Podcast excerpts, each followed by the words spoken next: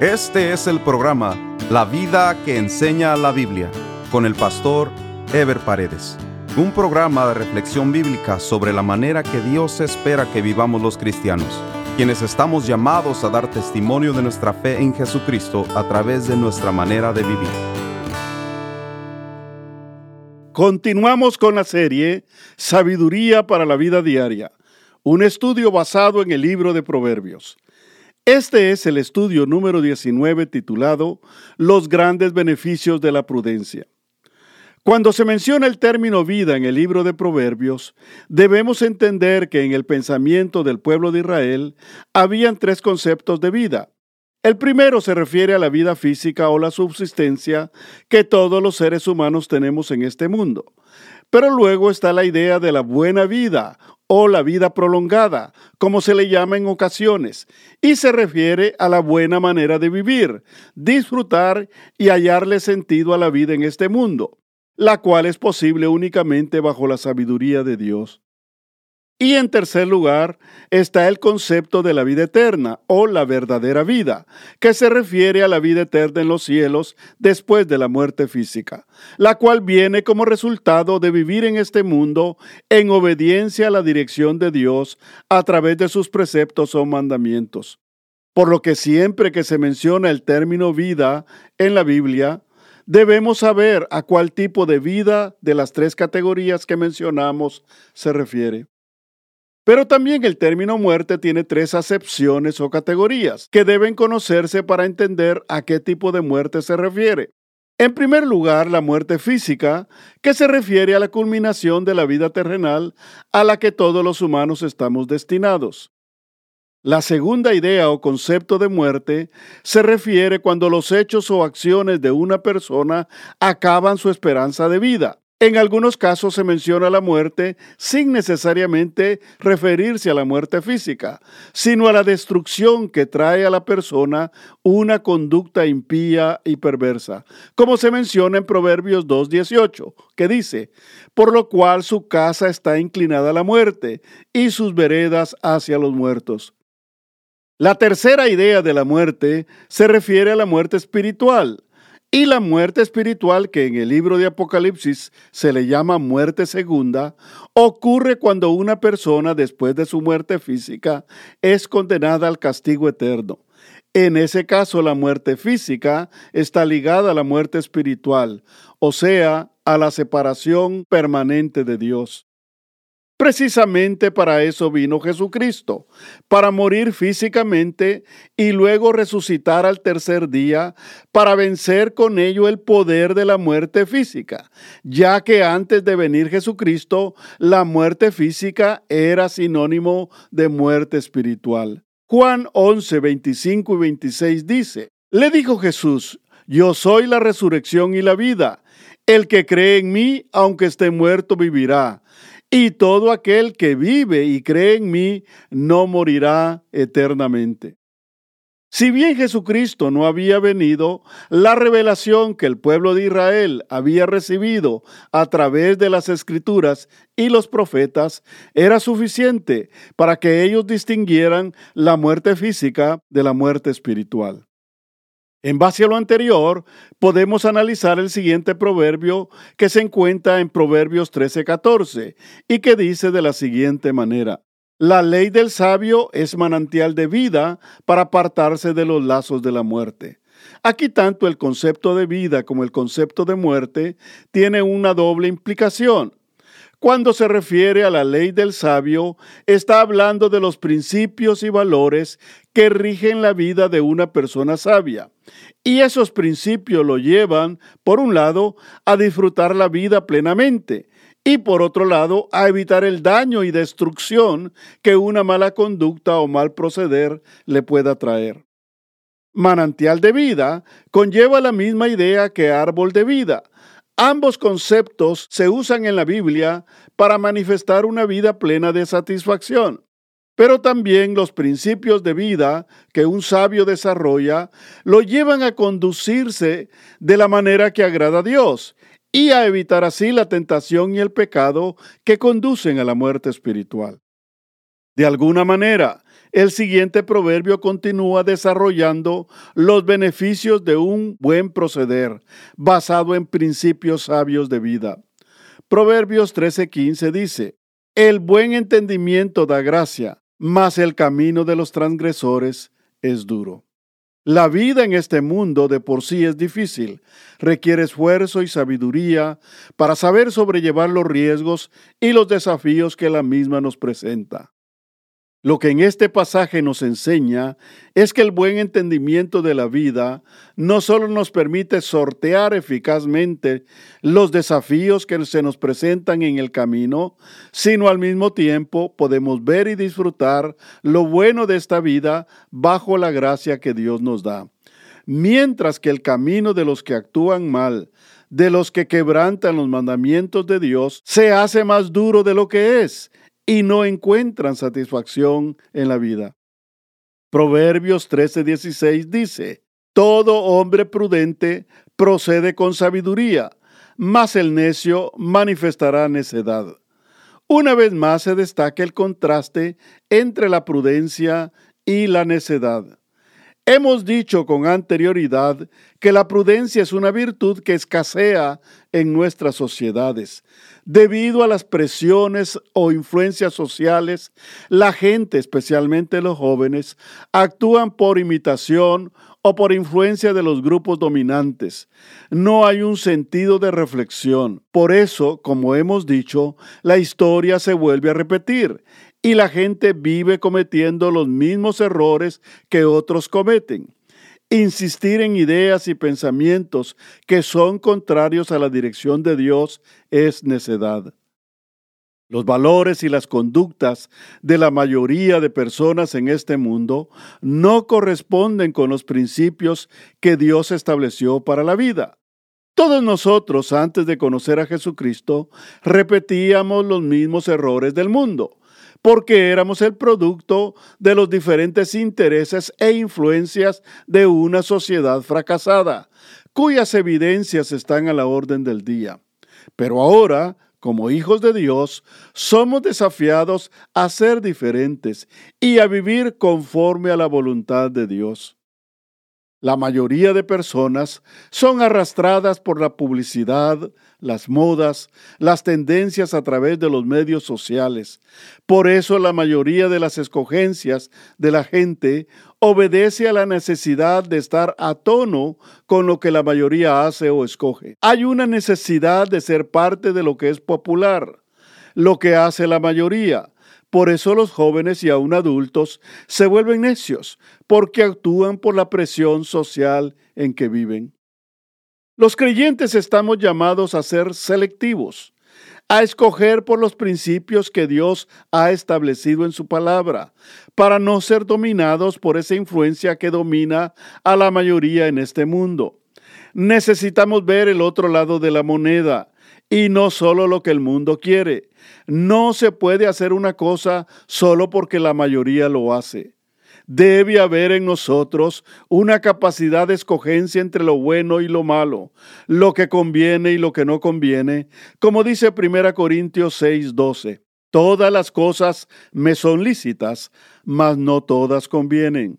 Todas las cosas me son lícitas, mas yo no me dejaré dominar de ninguna. Los creyentes debemos reflexionar sobre lo que otros hacen y reflexionar sobre lo que nosotros vamos a hacer. Reflexionar es analizar las cosas en su contenido, propósitos, beneficios o consecuencias. La sociedad del día de hoy se ha vuelto mecánica. Mucha gente hace las cosas sin analizarlas o sin reflexionar, o como dice el proverbio, sin prudencia. Los creyentes debemos meditar en las implicaciones positivas y negativas de algo que hemos hecho o algo que estamos por hacer las cosas se pueden juzgar desde diferentes puntos de vista, pues algo que para una persona es malo, otra persona lo puede ver como bueno. Por eso nosotros los creyentes no podemos juzgar como juzgan los demás, sino tenemos que hacerlo con una mente espiritual, como dice 1 Corintios 2, 14 y 15. Pero el hombre natural no percibe las cosas que son del Espíritu de Dios, porque para él son locura y no las puede entender, porque se han de discernir espiritualmente. En cambio, el espiritual juzga todas las cosas, pero él no es juzgado de nadie. El mundo vive livianamente, sin meditar ni medir las consecuencias de sus actos, porque son llevados por la necedad de este mundo, porque no tienen otros valores, solo lo que el mundo les ha enseñado mientras que los creyentes tenemos toda la capacidad de medir las consecuencias de nuestros actos, porque Dios nos ha dado poder y autoridad para oponernos a la necedad de este mundo, como dice 2 Timoteo 1:7. Porque no nos ha dado Dios espíritu de cobardía, sino de poder, de amor y de dominio propio. Proverbios 13:17 dice, el mal mensajero acarrea desgracia, mas el mensajero fiel acarrea salud. Este proverbio nos lleva al tema de los beneficios que acarrea la fidelidad contra las tristezas que acarrea el que traiciona la confianza. Todas las personas y todas las empresas y los negocios en la vida necesitan personas en quien confiar. No hay como contar con personas en las que se pueda depositar confianza. Cuando una persona responde con fidelidad a la confianza que se le ha depositado, genera un espíritu agradable y saludable entre quienes han confiado en él o ella. En todas las áreas de la vida se necesita el trabajo en equipo, pero para que el trabajo en equipo sea efectivo y productivo, debe haber plena confianza entre los que lo forman. Cualquiera que traicione esa confianza rompe la unidad y los propósitos de ese equipo. Hay personas que no valoran la confianza que se les da. No se dan cuenta que cuando alguien les confía algo especial, eso los puede llevar a tareas o labores de mayor envergadura. Pero la persona irresponsable no solo traiciona la confianza, acarrea desgracia para quien ha confiado en él o ella y acarrea desgracia para sí misma. Proverbios 13, 18 dice, Pobreza y vergüenza tendrá el que menosprecia el consejo, mas el que guarda la corrección recibirá honra. Es interesante ver que hay personas que buscan consejo para de todas formas hacer lo que quieren. Se supone que una persona que busca consejo es para seguirla. Sin embargo, hay gente que únicamente busca consejo esperando escuchar que alguien afirme sus ideas que tiene ya preestablecidas. Los pastores tenemos experiencia con gente que no atiende el consejo. Viene a mi mente una familia que llegó para pedirme consejo, pues querían moverse de estado. Después de escuchar sus razones y motivaciones para moverse, sentí en mi corazón que no era una buena idea para una familia grande e inestable moverse para vivir con otra familia igual de grande e inestable, pero que por ser familia les habían ofrecido ayudarles a establecerse en el otro lugar. En efecto, no escucharon el consejo y se fueron al otro estado. Dos meses después venían de regreso, de la misma manera que dice el proverbio, avergonzados y sin dinero. La mujer se enfermó y la familia que había ofrecido ayudarles les dijo que era mejor que se regresaran porque así no les podían ayudar. Todo lo contrario sucede cuando una persona escucha el consejo. Cuando hay humildad y hay sabiduría, se atiende el consejo, aunque el mismo sea contrario a los deseos de la persona que está pidiendo el consejo. Los beneficios se hacen evidentes porque Dios bendice y honra a los que atienden el consejo. Proverbios 13, 19 dice, El deseo cumplido regocija el alma pero apartarse del mal es abominación a los necios. Las personas que se recrean en la sabiduría de Dios llegan a haber cumplido sus deseos porque lo que desean lo desean dentro de la voluntad de Dios y lo que hacen lo hacen para agradar a Dios, mientras que los impíos se recrean en su impiedad hasta el punto de amar lo malo que hacen. No cabe en sus mentes y en sus corazones la idea de cambiar de vida, pues ya están hechos a la maldad y se aferran a la misma. No se puede esperar de un necio de corazón otra cosa más que aferrarse a sus necedades. El siguiente proverbio nos trae al tema de las amistades, específicamente de la influencia y determinación que puede traer a una persona sus amistades. Proverbios 13:20 dice, El que anda con sabios, sabio será, mas el que se junta con necios será quebrantado. El proverbio nos presenta una obvia consecuencia. Hay un dicho popular en nuestra cultura, extraído de la literatura del gran escritor español don Miguel de Cervantes, que se relaciona con este proverbio y que dice, dime con quién andas y te diré quién eres. Si uno es sabio, busca amigos que añadan sabiduría, pero si uno es necio, busca amigos que terminan añadiéndose a sus calamidades. Sin embargo, aunque pareciera contrastante, puede darse el caso que una buena persona se haga amigo de alguien que tiene inclinaciones al mal, o que una persona temerosa de Dios se haga amigo de otra persona que no es temerosa de Dios. Este fue el caso del rey Josafat, que nos cuenta la Biblia en Segunda Crónicas, capítulo 20, versículos del 31 al 32 y del 35 al 37, que dice, Así reinó Josafat sobre Judá. De 35 años era cuando comenzó a reinar y reinó 25 años en Jerusalén. El nombre de su madre fue Azuba, hija de Sili, y anduvo en el camino de Asa su padre, sin apartarse de él, haciéndolo recto ante los ojos de Jehová.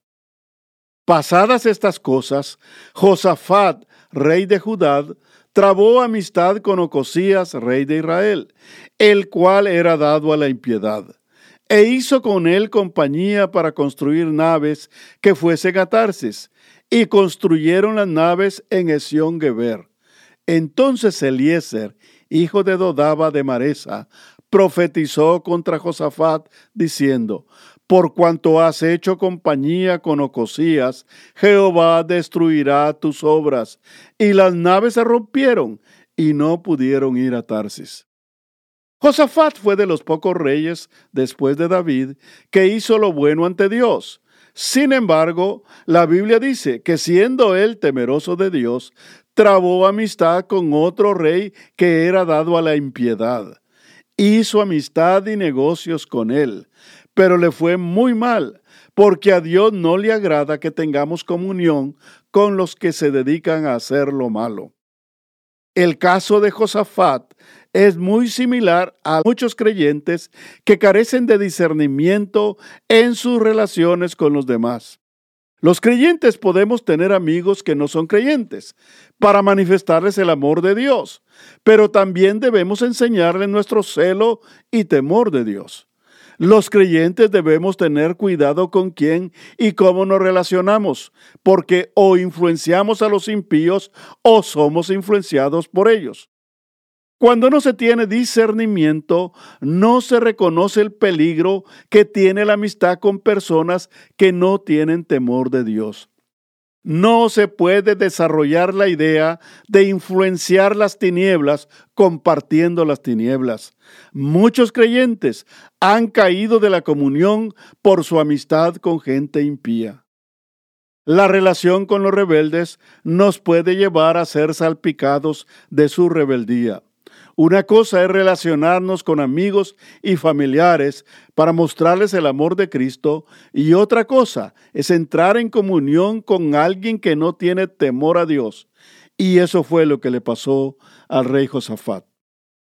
La relación de los creyentes con los amigos del mundo debe tener como propósito principal el compartirles el amor de Cristo, cuando no es así, el creyente está en un gran peligro. Es una relación que va a afectar su vida espiritual por la influencia negativa que tiene la impiedad. Ese fue el caso de Josafat, quien siendo bueno entró en relación y en negocios con un impío, lo cual lo apartó de la bendición de Dios. Precisamente a eso se refiere el apóstol Pablo en 2 Corintios capítulo 6 versículos 14 y 15 que dice, No os unáis en yugo desigual con los incrédulos, porque qué compañerismo tiene la justicia con la injusticia, y qué comunión la luz con las tinieblas, y qué concordia Cristo con Belial, o qué parte el creyente con el incrédulo. Por eso nuestra inclinación debe ser de hacer amistad con hermanos que tengan el mismo temor de Dios y el mismo interés de vivir bajo su sabiduría y dirección. Dios quiere que amemos al pecador, pero no podemos amar su pecado, pues compartir con alguien que ama el pecado no le agrada a Dios. La Biblia dice que estamos en el mundo, pero no somos del mundo, lo cual implica que la razón de estar aquí es para influenciar al mundo con nuestra vida transformada por el poder de Jesucristo. En el próximo programa estaremos desarrollando el tema El que ama a su hijo desde temprano lo corrige. Nos vemos en el próximo programa. Dios les bendiga. Este fue el programa La vida que enseña la Biblia con el pastor Ever Paredes. Este programa fue patrocinado por la iglesia La Puerta Abierta, ubicada en Irvine, en el condado de Orange, California. La iglesia La Puerta Abierta transmite uno de sus servicios por YouTube si desea ver la transmisión con los mensajes del pastor Ever Paredes, vaya a nuestro sitio de internet, lapuertaabierta.com, y haga clic en transmisión en vivo. O directamente a YouTube y escriba LPA en vivo, los domingos a las 10.30 de la mañana. Si desea mayor información, escriba al correo electrónico info.